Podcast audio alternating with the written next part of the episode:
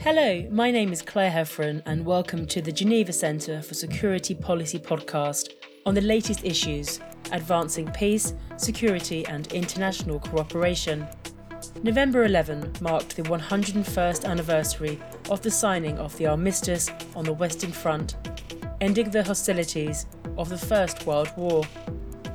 We spoke to Dr. Paul Vallet, a lecturer in European, American, and Russian history and we also spoke to Ambassador Jean Marc Boulgaris, former Deputy Secretary of State for Switzerland, who both share about centennial lessons, peacemaking since the First World War. Both gentlemen are Associate Fellows with the Global Fellowship Initiative at the GCSP.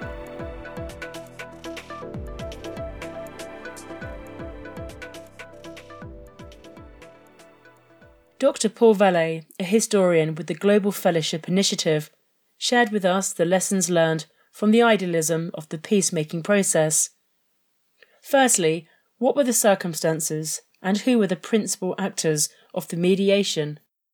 The uh, peacemaking uh, that takes place between 1918 and 1923 occurs under very specific circumstances and uh, particular characteristics that really explain the outcome and the criticism that has been leveled on a historical uh, point of view to uh, this peacemaking. The first characteristic uh, is the fact that uh, the hostilities were halted uh, by an armistice, which is a military convention for a uh, standstill that preceded the peace negotiations leading to uh, the treaty. What we know is, in fact, that there was a string of armistices in the end of 1918, uh, in fact, four separate ones, and the one on November 11th was the final one which halted the hostilities on the Belgian and French so called Western Front. There is a fact that uh, each of these armistices was requested by the Central Powers from the Allies, um, uh, each acting separately, and it's really being faced with the desertion of its allies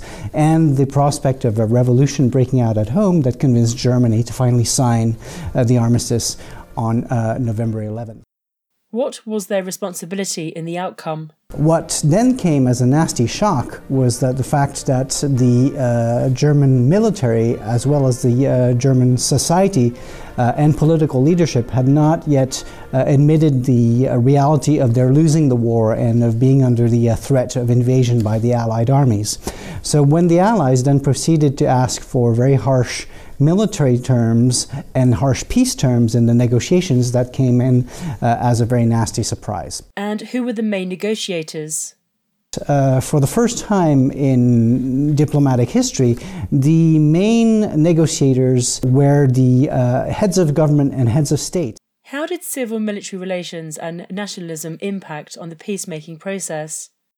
What we were seeing uh, was the fact, fact, that the armistice itself preceded uh, the peace uh, negotiations, uh, and the armistice being a military uh, convention to halt hostilities, that gave paradoxically the military uh, and the military factor an added weight into the peacemaking process as well. The Allies began uh, by asking in their armistice terms of November 1918 for a number of military guarantees that really transformed not just the situation on the front, but gave them the leading military advantage. And the fact that they were allowed to advance up to the Rhineland, the German army had to pull out from all of its occupied territories in France and Belgium, that uh, really uh, obviously uh, was something that turned uh, what was the unacknowledged defeat of the Germans in the fall of 1918 uh, into a military defeat uh, and military and political defeat as a whole. The second aspect was that then the um, Allied military commanders were also able to stress to the civilian leaders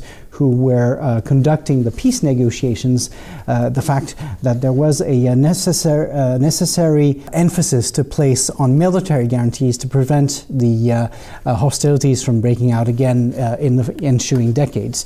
Uh, and this was, of course, only natural given the enormous human and military toll uh, of the past uh, for years. Uh, but the results, uh, obviously, were perhaps much harsher terms than what had been expected in the original by the civilian negotiating teams. And of course, from the German point of view, that even turned the uh, situation of being imposed peace terms uh, even uh, more sour. By refusing to accept this political and military defeat, the German army itself played a very crucial role in creating a latent desire for revenge and the preservation of nationalism in Germany for the years to come. What also, of course, uh, occurred for the other countries in Central and Central and Eastern Europe in particular, the borders that were created as a result of the peace settlements created a number of uh, new nations, uh, nation states uh, as well uh, in Europe. That too is, of course, a factor to rather reinforce nationalism in Europe rather than uh, abate it. And this, of course, offered a poor prospect for reconciliation in the future years. What elements of idealism of the peacemakers in 1918 survives in today's international politics? This idealism uh, somewhat survives in the fact that it was corrected after 1945 by the uh, putting in place of the United Nations system.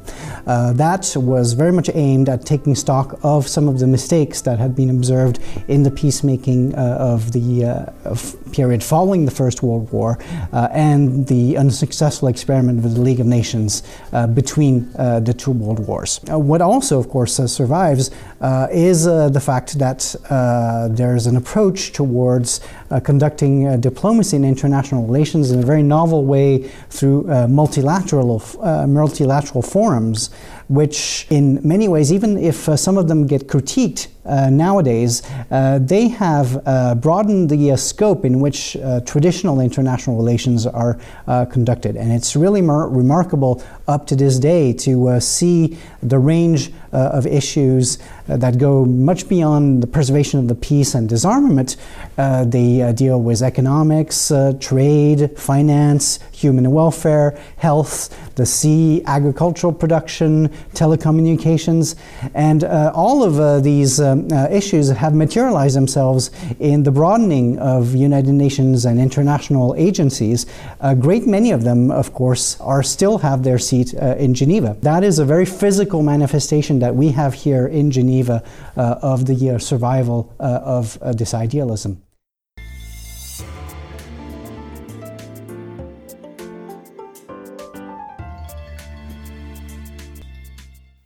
Earlier, we spoke to Ambassador Jean Marc Boulgaris, who is the former Deputy Secretary of State for Switzerland and Associate Fellow with the GCSP's Global Fellowship Initiative.